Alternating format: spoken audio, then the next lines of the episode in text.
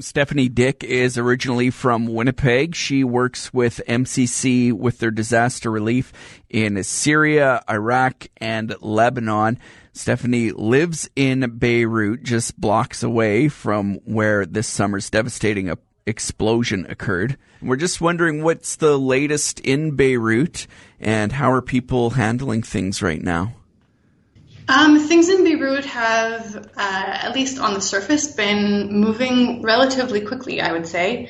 Um, there's a lot of cleanup that happened uh, both in the initial weeks that I think everyone has seen um, on the news and in different pieces.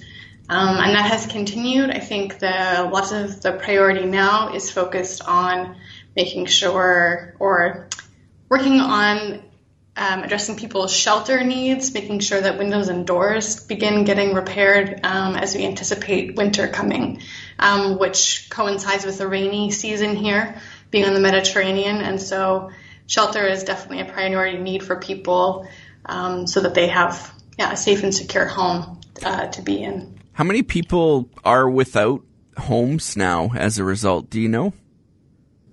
The initial estimates were about three hundred thousand people Um, whose homes were deemed unlivable. I know that some people have been able to return. Um, however, that is very dependent on people's ability to pay for repairs or the landlord's ability to pay for repairs.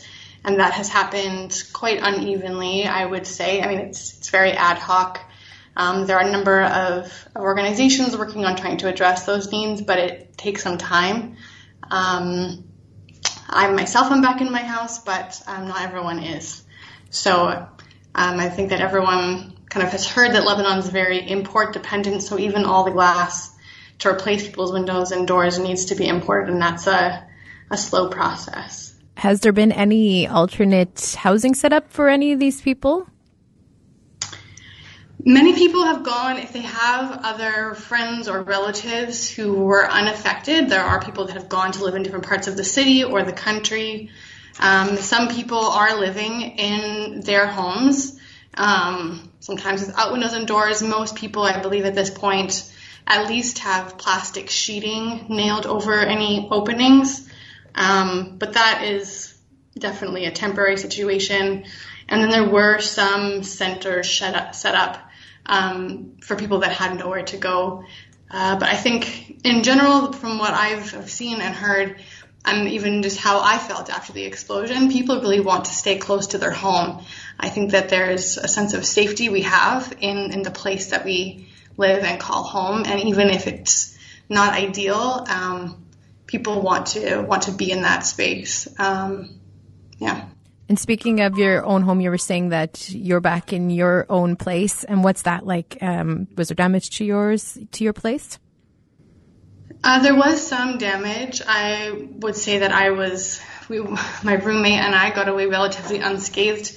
We live um, a little bit further from the more immediate um, neighborhoods that were affected. We still had, I would say, maybe thirty percent of our windows uh, shatter.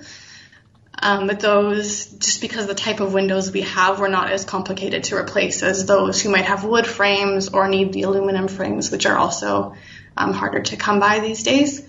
And so uh, I think we also benefited from being on the on a lower level of the building, and so we're a little bit more protected. So it's nice to be able to be back uh, in my own in my own bed. How's um.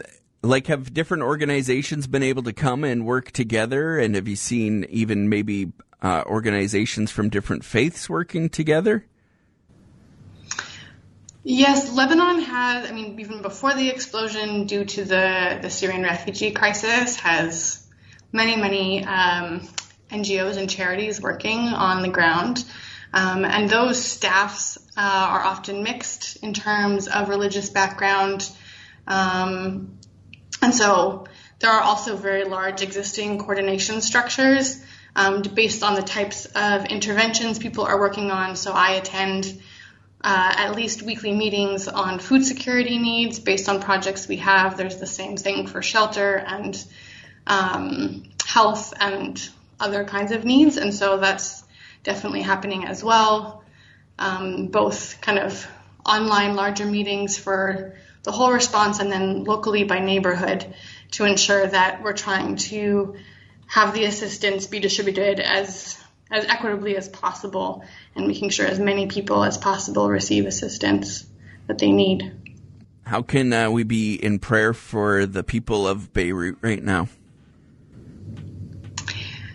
Um, I would say prayers that people's shelter needs can be met before the winter comes, even though it doesn't get quite as cold, not nearly as cold as Winnipeg does.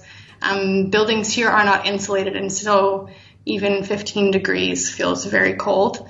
Um, and so meeting those needs before the winter comes is really essential. Um, I think we're also now starting, as people settle into their new reality, um, large needs, uh, mental health needs. Um, and so I think people in stressful situations all have different ways of coping, but just that people's, um, yeah, that people's psychosocial and trauma needs would be met. Um, I think that uh, we have done a lot. We've, some of our response has included working with children um, on trying to process their trauma. I think it's a very stressful time for families, and so prayers that um, for patience and grace with each other and the people we live with, um, and for the in, within the community is really important. Um, there are so many needs right now, and so making sure that people feel heard and understood um, in the process of trying to meet those is really important. And how can we find out about uh, your work specifically with M C C in that area? Um, we are M C C's offices in across Canada, including uh, in Winnipeg, uh, are posting updates on social media and on our website. So if you go to m c c canada dot c a, um, that is where you can find information about how to donate and support the response, and that's where updates will be on what our programming will look like. Right now, that is a large, we just did a large amount of um, funding for food assistance. We'll also be working on shelter needs and psychosocial support through the generosity of, of Winnipeggers and Canadians who gave in August. Um, and so we're already working to to use those. Perfect. Thanks so much, Stephanie, for taking time to talk to us again. No problem.